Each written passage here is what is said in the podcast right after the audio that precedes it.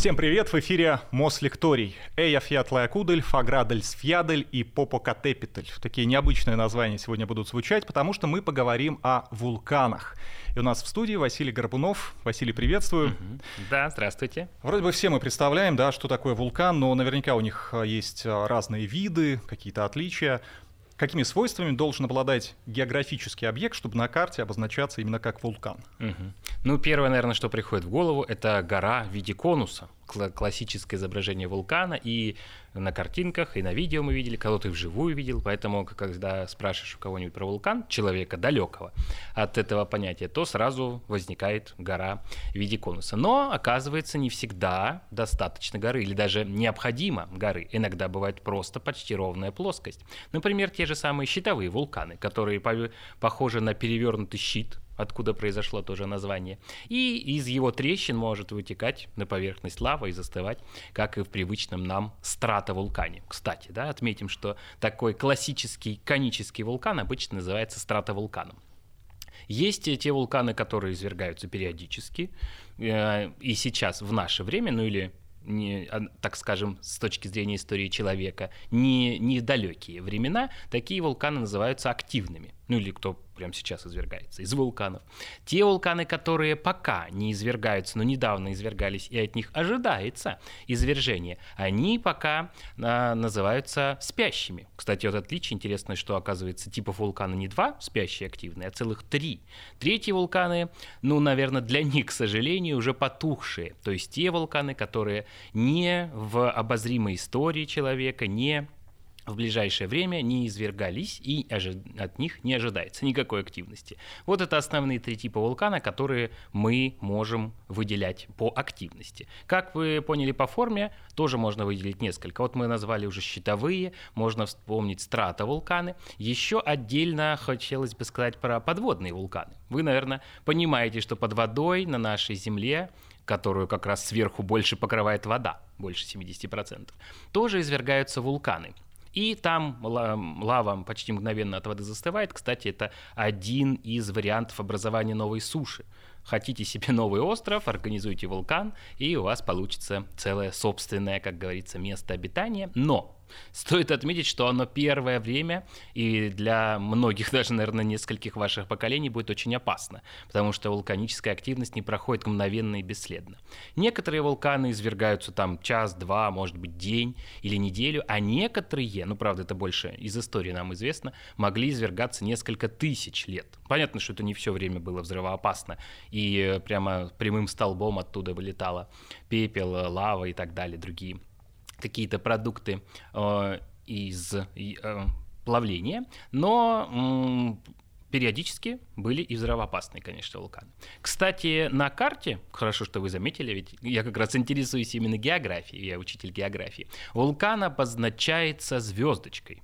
И если вы, как это обычно в тексте мы видим звездочку и сноску, да, если вы увидели звездочку, тоже можете посмотреть в сноску, так называемую, то есть в легенду карты в условные знаки, и обнаружить, какой это вулкан. Обычно красной звездочкой обозначаются активные действующие вулканы, то есть от которых нужно держаться лучше подальше а черной звездочкой потухшие или иногда спящие вулканы тоже, которые можно, в принципе, посетить вживую, посмотреть, как это все выглядит, на последствия, конечно, извержения посмотреть. Ну и почти с каждой такой звездочкой будет название вулкана и три магические буквы ВКЛ, да, вулкан с точкой, что нам отличает любую другую гору, именно сейсмической активностью, извержением каких-то пород, если это активный вулкан. А если мы посмотрим на мировую карту, сколько мы звездочек насчитаем? Угу. О, здесь интересно. Дело в том, что на суше еще примерно ученые понимают, что около несколько сотен активных вулканов мы можем найти.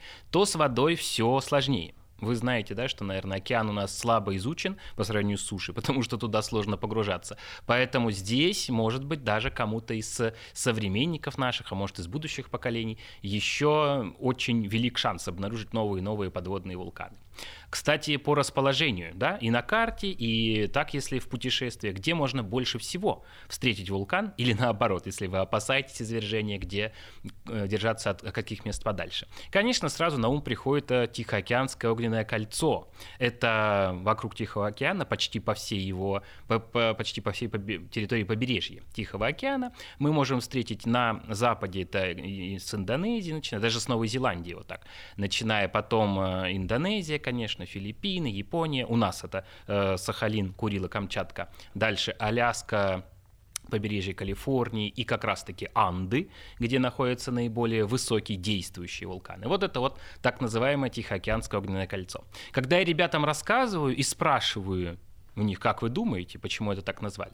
А все практически без исключения догадываются, потому что, глядя на карту, почти кольцо можно замкнуть полностью, ну, смотря на него. Ну, а огненное все, конечно, говорят, ну, мы же вулканы проходим, Василий Григорьевич, поэтому, конечно, понятное дело, что там много извергается опасной горячей лавы. Василий Григорьевич, а так а кольцо же все-таки не может случайно появиться, mm-hmm. это не может быть совпадением, mm-hmm. разве нет? Э, да, как говорил один интересный тоже ведущий, совпадение не думаю. Действительно, потому что дело в том, что Тихий океан почти полностью расположен на одноименной Тихоокеанской литосферной плите. И тут мы как раз подходим, наверное, наоборот, к началу бы нашего разговора. Откуда вообще взялись вулканы? И почему они до сих пор существуют, извергаются? Дело в том, что наша Земля состоит из больших, массивных участков, хотелось бы сказать, суши, но нет, твердой поверхности. Правда, большая часть покрыта как раз океаном. И такие большие массивные участки земной коры называются литосферные плиты. Они двигаются. Все это похоже на, ну, примерно на ледоход весной. Вот когда весной на мощной реке вы придете на берег и увидите огромные глыбы льда, трущиеся друг от друга, вы сразу вспомните сегодняшнюю нашу беседу, потому что как раз э, обычно больше всего ученых связывают ну, по крайней мере, визуализацию этого процесса именно вот с таким ледоходом. И вот плиты трутся, кто-то ниже, кто-то выше, кто-то тяжелее, кто-то легче, и более легкие, как обычно мы знаем, все легкое поднимается наверх, более тяжелые опускаются вниз, а так как они двигаются, то одна под другую медленно-медленно заезжает и затягивает все, конечно, за собой. То есть вот все, что на ней было, вода, лед, любые какие-то отложения, все это затягивается вниз, мы знаем, в магму, начинает очень сильно нагреваться, ну, буквально до сотен, а потом даже чем глубже, то и до тысячи градусов, и, конечно, расплавляется. И вот там у нас лежит одна из первопричин вулканов, потому что когда у нас что-то нагревается, оно расширяется. В первую очередь это, конечно, э, вода, потому что она была низкой температуры, потом за ней и какие-то твердые вещества, может быть, лед там затянулся вместе с этим всем. И все это расширяется в несколько раз и, конечно, ищет себе выход. И находит. Находит как раз через отверстия в земле, которые мы называем вулканами. Все это очень раскаленное выходит под большим давлением наружу, и мы зовем это как раз вулканической активностью. Мне кажется, у нас не хватает четвертой категории. Есть а, спящие, есть mm-hmm. активные, есть потухшие. А нет каких-то потенциальных. То есть вот мы видим mm-hmm. гора, образование, mm-hmm. Да, она еще не извергалась, но мы mm-hmm. можем предположить, что здесь свершение возможно. Mm-hmm. Интересно, да, кстати, такой вопрос, потому что почти все люди, которые видят гору, как мы начинали, да, гору конической формы, думают, хм, а не вулкан ли это случайно? Может, лучше к нему не подходить? Но нет, не все горы э, формы конуса у нас представляют вулканы. Да, кто-то из них э, спящий или потухший, как, например, на Кавказе наш Эльбрус знаменитый, тоже э, спящий вулкан. А кто-то просто образовался такой формой из-за движения тоже литосферных плит, что похож на вулкан. Но на самом деле глубоко-глубоко под землей все тихо и спокойно. Кстати, вот еще нужно сказать, что необходимо бывает для вулкана, кроме того всего, чего затянулось, там накопилось, расплавилось и потом пытается вырваться наружу. Другой тип вулканов по образованию — это вулканы, которые вроде посередине литосферной плиты, вдруг ниоткуда не возьмись, вот тот самый Йеллоустон, недалеко, достаточно далеко, точнее, от границы литосферных плит, но почему-то там опасаются большого взрыва, что там все снесет и так далее, что-то случится такое вулканическое. Дело в том, что под землей, достаточно неглубоко, образовался плюм, так называемый. Плюм — это такое образа... достаточно большое, массивное образование магмы, которое поднялось, поднялась от ядра, конечно, высокой температуры и подогревает тут снизу как раз литосферную плиту и через трещины просачивается. Может просачиваться, а может вот как в Йеллоустоне выходить на поверхность пока что, предупреждая в виде гейзеров. Но, как вы понимаете, сразу, даже без всякой горы, мы ощущаем, что что-то здесь горячо ощущается. Поэтому ученые, конечно, отправляются на изучение таких мест и понимают, что это может да, представлять действительно потенциальную опасность. Но достаточно легко здесь раскрыть. Другое дело как раз вот спящие вулканы, точнее, либо недавно извергнувшиеся, либо потенциально возможные к извержению, которые мы знаем, что здесь был вулкан, когда-то в истории мог извергаться, и, и с помощью современных средств сканирования нашей земной коры, понимаем, что недалеко тоже находится либо плюм, либо как раз граница литосферных плит. Вот здесь опасно, потому что как бы современные ученые не изучали вулкан, на его точное вот прям извержение пока, насколько я понимаю, что-то около получаса. Это вот та, та граница, когда мы точно можем предсказать, что он будет извергаться. Поэтому без особых внешних проявлений, мы не можем там за неделю, месяц, год сказать, что вот тут будет конкретно вот в полдень такого-то числа извержения. Это, конечно, представляет достаточную опасность для человека, хотя в современном на нашем мире, благодаря его прогрессу, за полчаса уже успевает достаточно принять меры в особо опасных с точки зрения извержения вулканов в местах, есть даже специальные дорожные знаки, которые показывают направление от вулкана, то есть куда двигаться, если вы услышали предупреждение, специальную сирену, чтобы у вас было время эвакуироваться. Я видел дорожные знаки о цунами похожи, а вот угу. о вулканах первый раз слышу. Угу. Но самые опасные точки на Земле это какие? Исландия, наверное, угу. да, постоянно новости, что там извергается. А где еще? Угу. Ну, давайте начнем, наверное, с как раз того Тихоокеанского кольца. Мы уже назвали несколько стран, начиная с Новой Зеландии, потом через Индонезию до Японии. Да, наверное, самое вот такое из этих мест самое активное это Индонезия. И еще, к сожалению, ну, для человека, к сожалению, там очень высокая плотность населения. Поэтому если там что-то случается, то, конечно, это задевает многие и многие, а кому-то даже, к сожалению, и лишает жизни. Противоположный берег Тихого океана – Анды, но там попроще, потому что там м, плотность невысока, высокогорье. Там плотность населения меньше.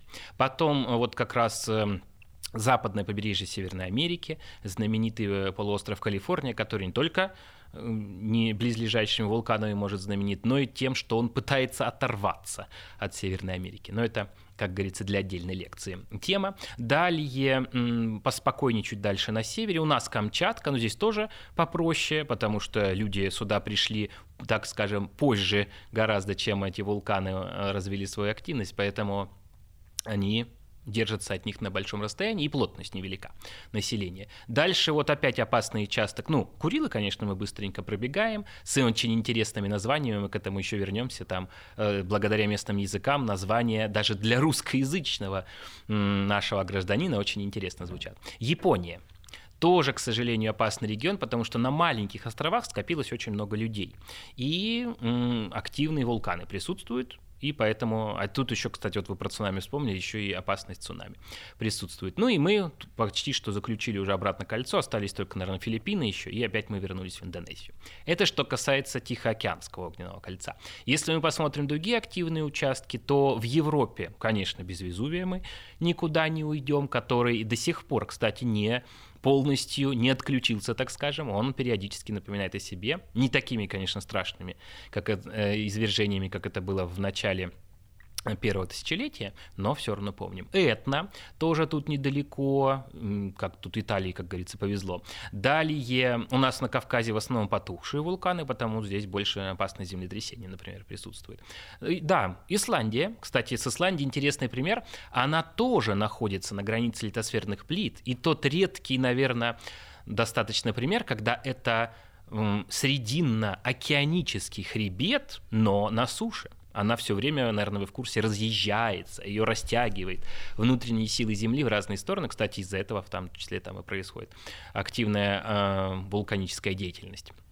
Которая влияет на жизнь даже иногда всей Европы, как тогда, когда уже названный вами вулкан, не буду стараться его повторить, чтобы не испугать нашего зрителя, а, уже даже приостанавливал самолетное движение, потому что вулканический пепел это совсем другое, нежели от нашего костра или мангала. Это твердые частицы, и как песок очень сложно их перемолоть. Далее, если мы посмотрим чуть на юг, отдельные вулканы встречаются в активной зоне на востоке Африки, кстати, Килиманджаро, наверное, да, вот тут плоский вул, тоже вулкан, правда, уже потухший, тоже является э, процессом, продуктом вулканической деятельности. Далее одноименный со, одноименный со страной Кения, тоже в Африке, а наоборот на западном побережье Африки тоже одноименный со страной вулкан Камерун тоже достаточно опасен. Я вас здесь остановлю, потому что мы так до конца программы будем звездочки перебирать на карте.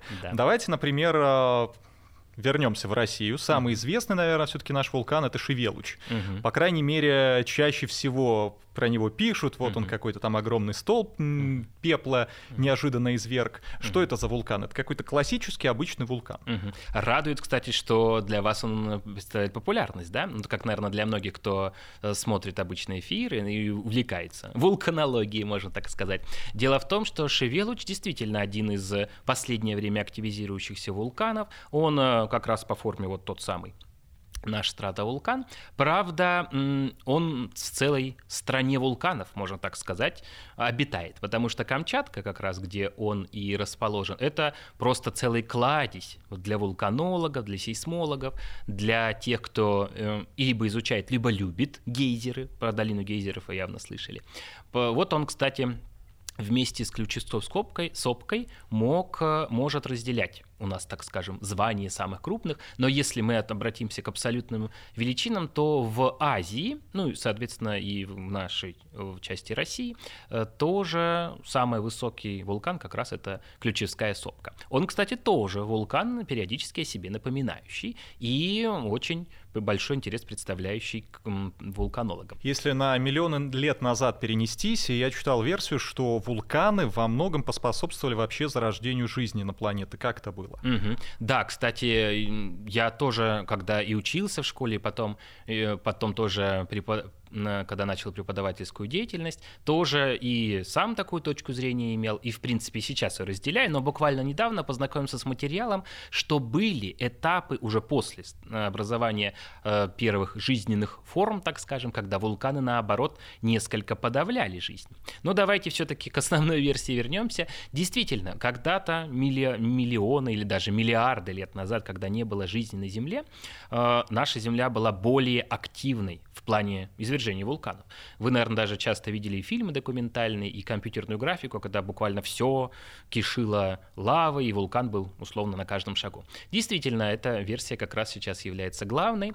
И даже в современном мире есть вот некоторые, помните, мы про вулканические острова говорили, есть острова, которые как раз сейчас образуются путем извержения вулканов, и ученые их внимательно исследуют. И как раз там очень хорошая база для изучения того, чтобы посмотреть, а как это было, чтобы представить, как вообще развивалась наша жизнь. И как раз есть некоторые подтверждения тому, что да, именно вот когда у нас э, образовалась первая жидкая вода, когда была активная вулканическая деятельность, которая обеспечивала, кстати, не только теплом, как мы с вами все понимаем, но и, и очень нужными для жизни микроэлементами, то есть э, какие-то там металлы были растворены, какие-то другие вещества. И все это, когда попадало в воду, все это называлось бульоном. По биологии в школе, наверное, тоже многие помнят. И вот в этом бульоне, считается, и зародилась когда-то жизнь. Скорее всего, тоже не без участия вулканов. Хорошо, а обратная сторона. Может ли жизнь закончиться из-за угу. вулканического извержения? Не зря так все боятся Йеллоустоуна. Угу. Может ли случиться конец света? Угу. Вот, давайте как раз рассмотрим тут совсем недавно поступившие данные, по крайней мере, ко мне, что были уже такие периоды в истории Земли, когда вулканы угрожали исчезновению когда-то ими же рожденной жизни, скорее всего. Здесь сразу несколько можно рассмотреть аспектов. Ну, начнем, наверное, с самого простого, который все сразу представляют. Это когда вулканы из-за большого выброса в атмосферу пепла, загораживают этим самым пеплом излучение Солнца. Действительно, по изучению слоев Земли было обнаружено несколько слоев этого самого вулканического пепла, и по другим данным, в этом же слое, после него точнее, да, количество жизни уменьшалось, либо наступало резкое вымирание.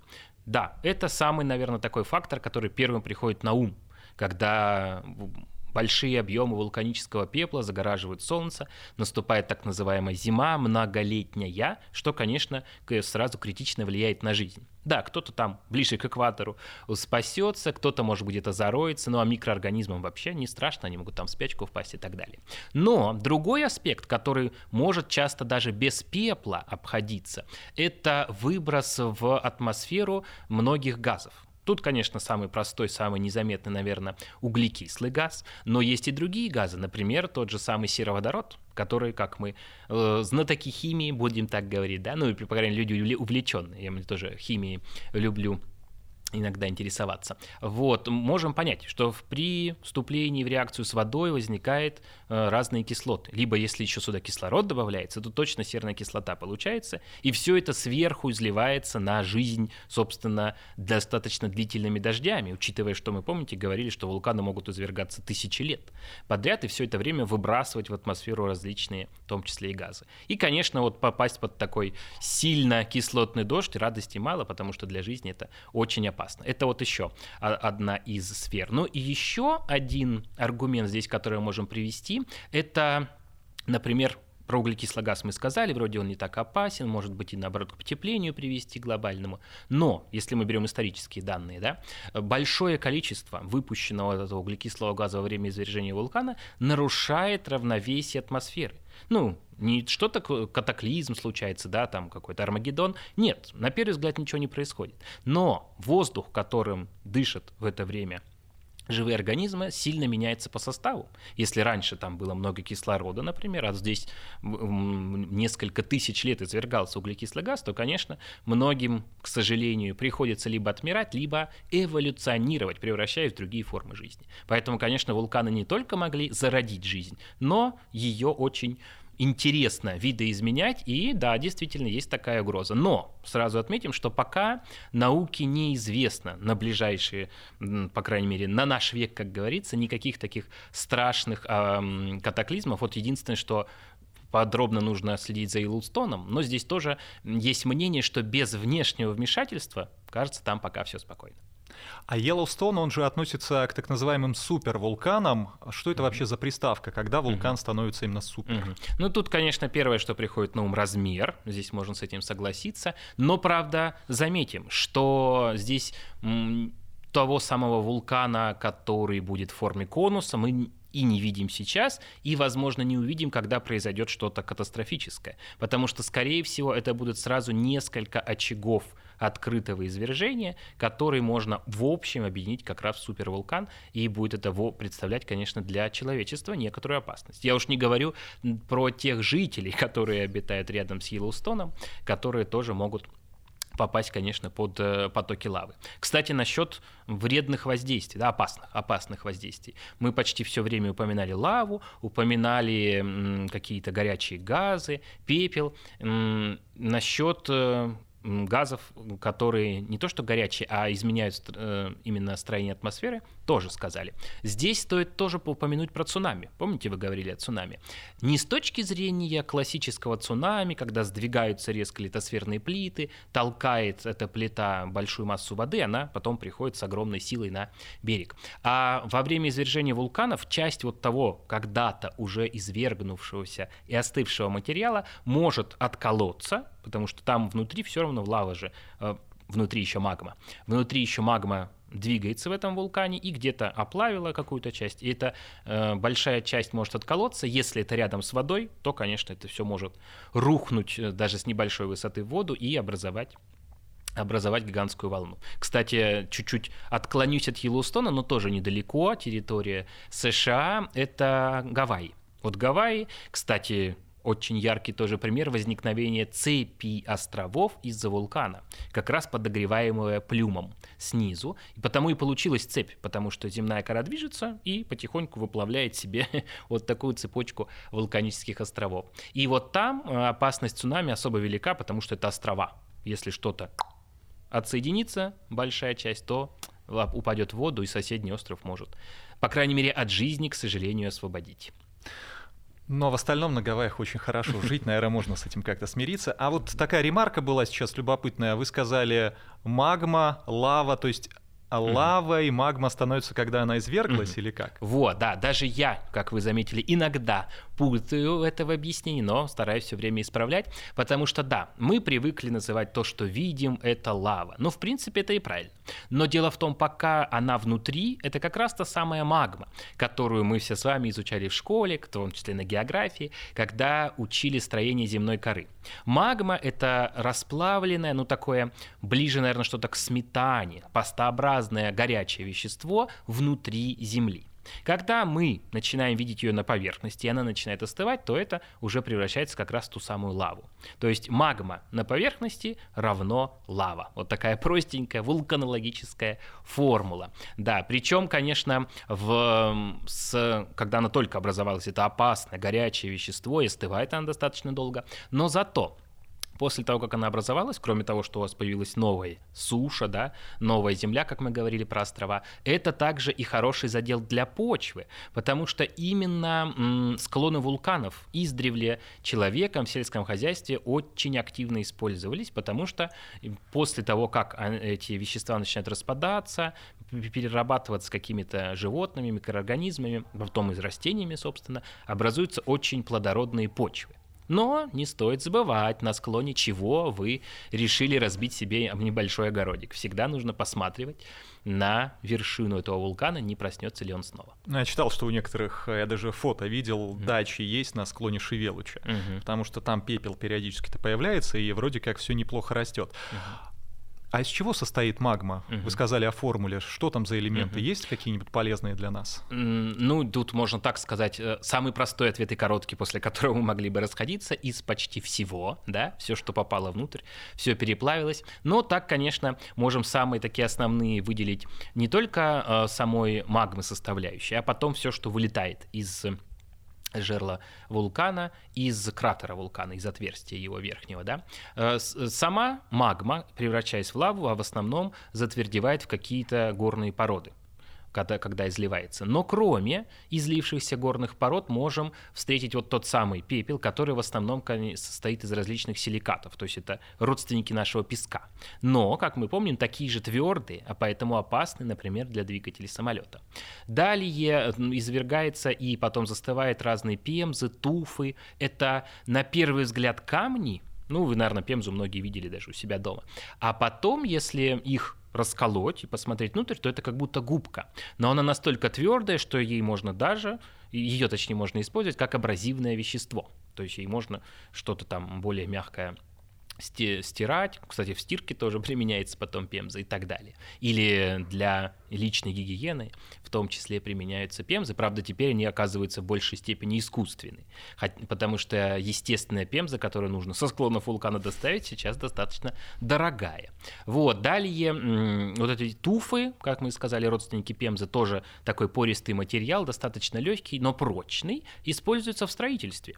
То есть прямо из него вытесывают камни и используют потом строительстве. И это не все материалы из вулкана, которые получают потом и используют в строительстве. Оказывается, еще в Древнем Риме где мы уже сказали, несколько сразу известных вулканов извергались, использовали различные вулканические смеси, полученные для асфальта для получения асфальта, такого вот простейшего, и он достаточно крепок до сих пор до сих пор, как вы знаете, они, сооружения римские стоят, как говорится, не падают многие. Но если опять, конечно, не вмешаются те самые вулканы, которые помогли создавать их. Ну тогда давайте подробнее о Везувии поговорим, потому что, пожалуй, это самое известное в истории извержение.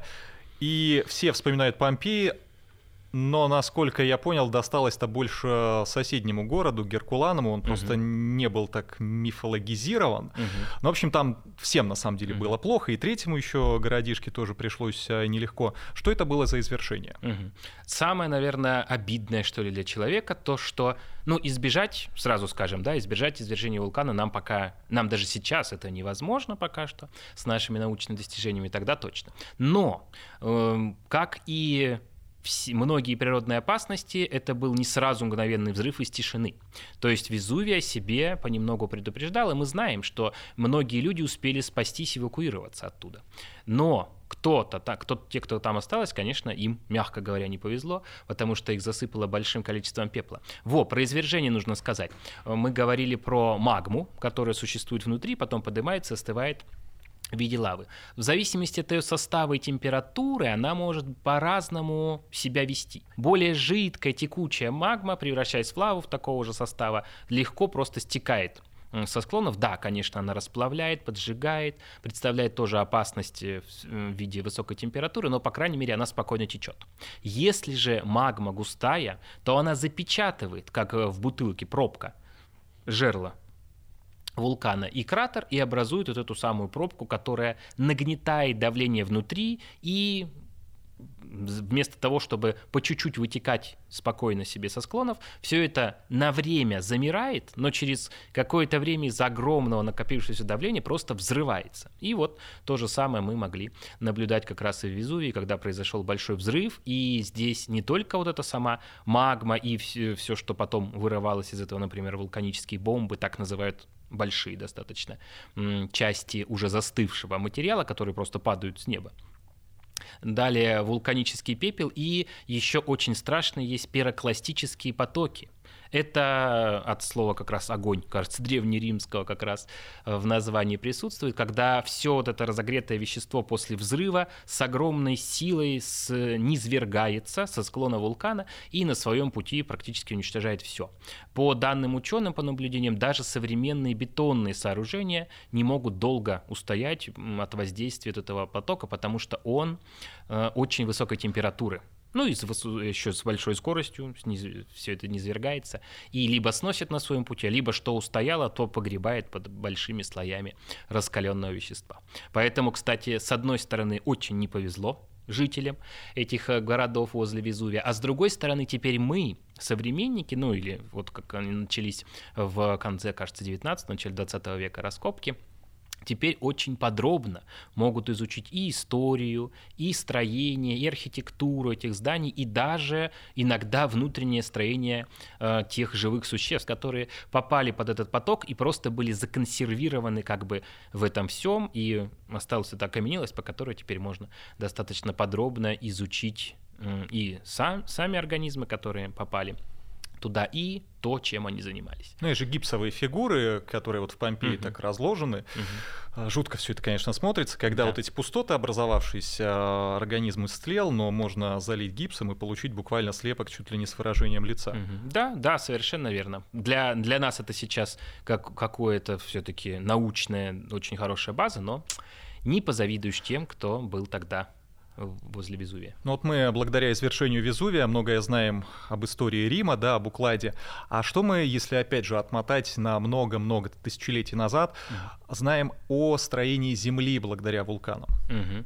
Ну, здесь, конечно, хочется сказать о геологии, чудесной нашей науки, родственнице как раз, даже не близкой сестре географии как раз. И благодаря, в том числе, извержению вулканов, которые нам показывают прям как на схеме, если мы посмотрим разрез определенной горной горной породы, например, по тому же самому вулканическому пеплу, какие и когда происходили события. Здесь мы можем сразу несколько использовать эм, способов. Если там что-то было связано с живыми организмами, то здесь можно и углеродный анализ использовать. Если с неживыми, то можем посмотреть, было, существовало здесь море, например, или же, кстати, по конкретному анализу этого пепла с нахождением там каких-то конкретных веществ, можем предположить, что это был не просто вулкан, а вулкан, вызванный метеоритом. Вот помните, мы про динозавров говорили, да? Там как раз были в пепле обнаружены в слоях вот тех закаменелых пепла, были обнаружены некоторые металлы, которые больше характерны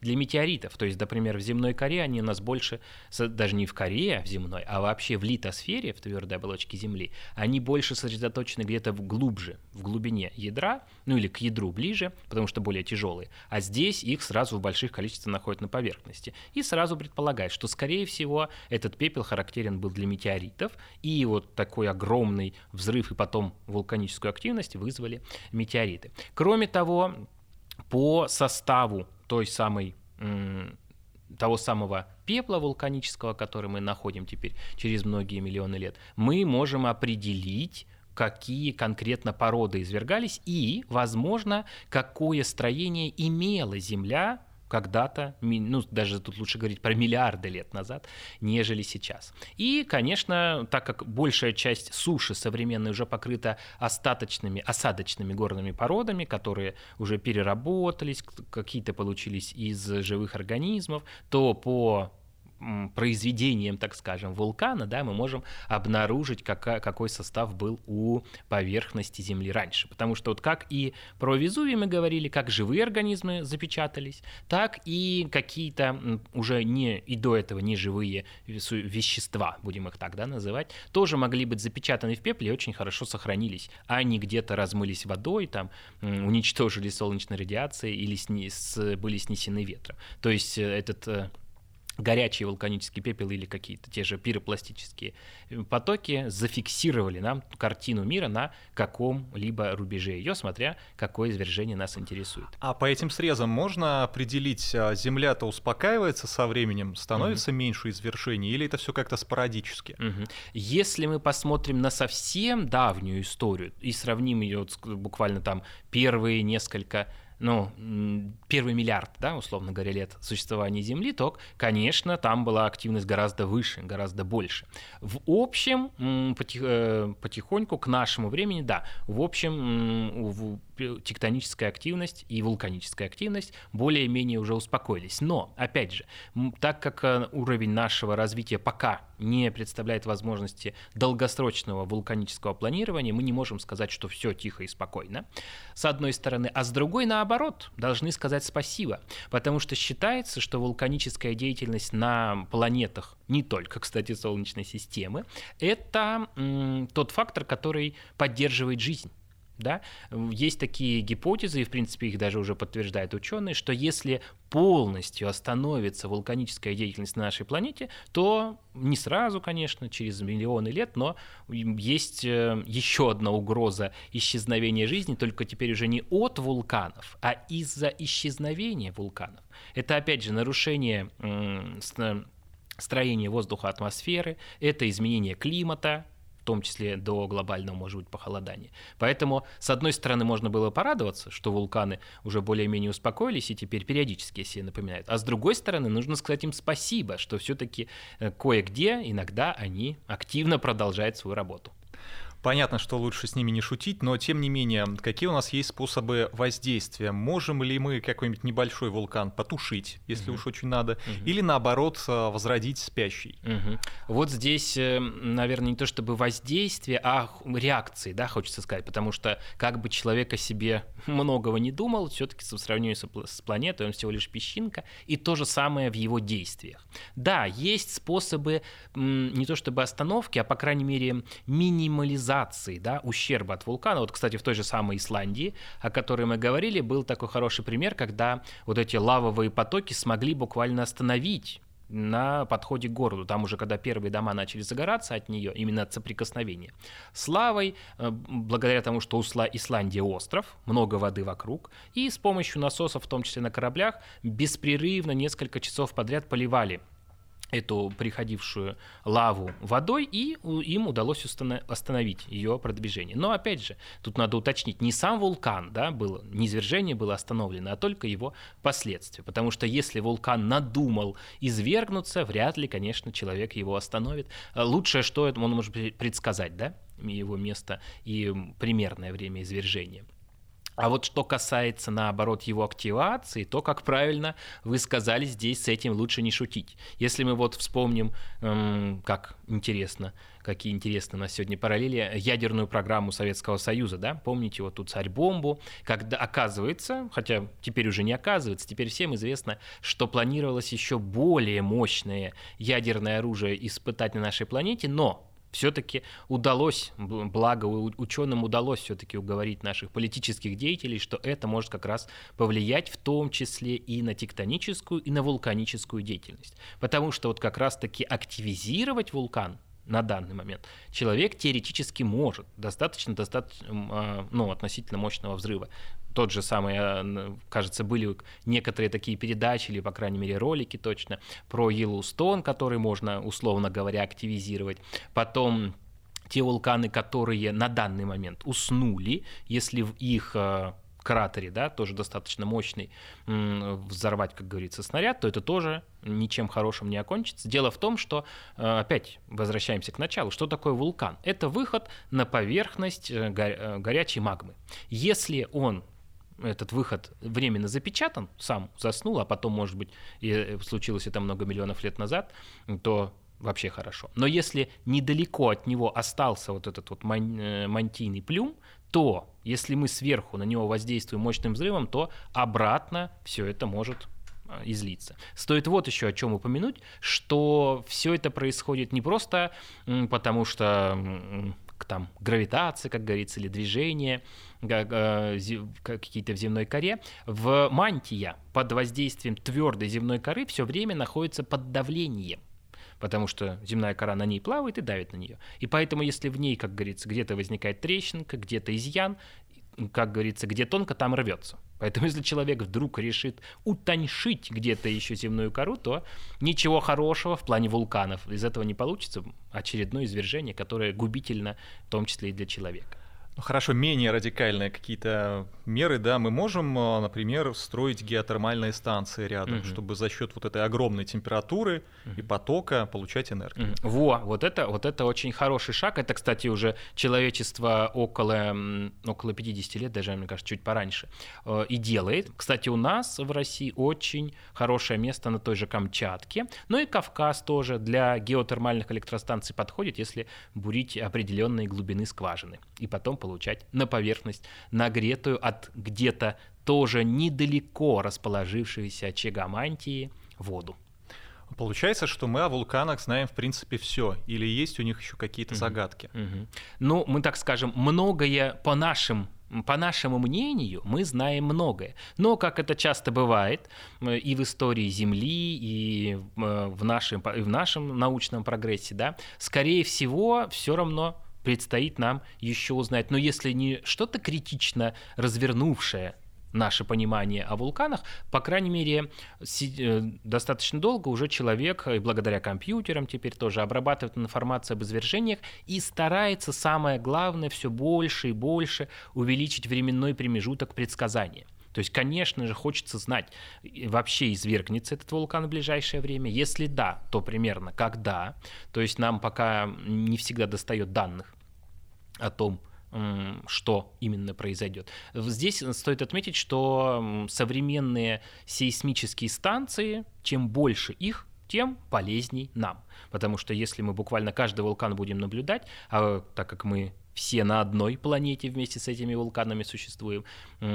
Комплексное наблюдение за вулканической активностью нам даст все-таки, я, я рассчитываю, что нам даст понимание более длительного прогноза, что в вулканической пока активности для нас самое главное, чтобы обезопасить себя, то есть человека.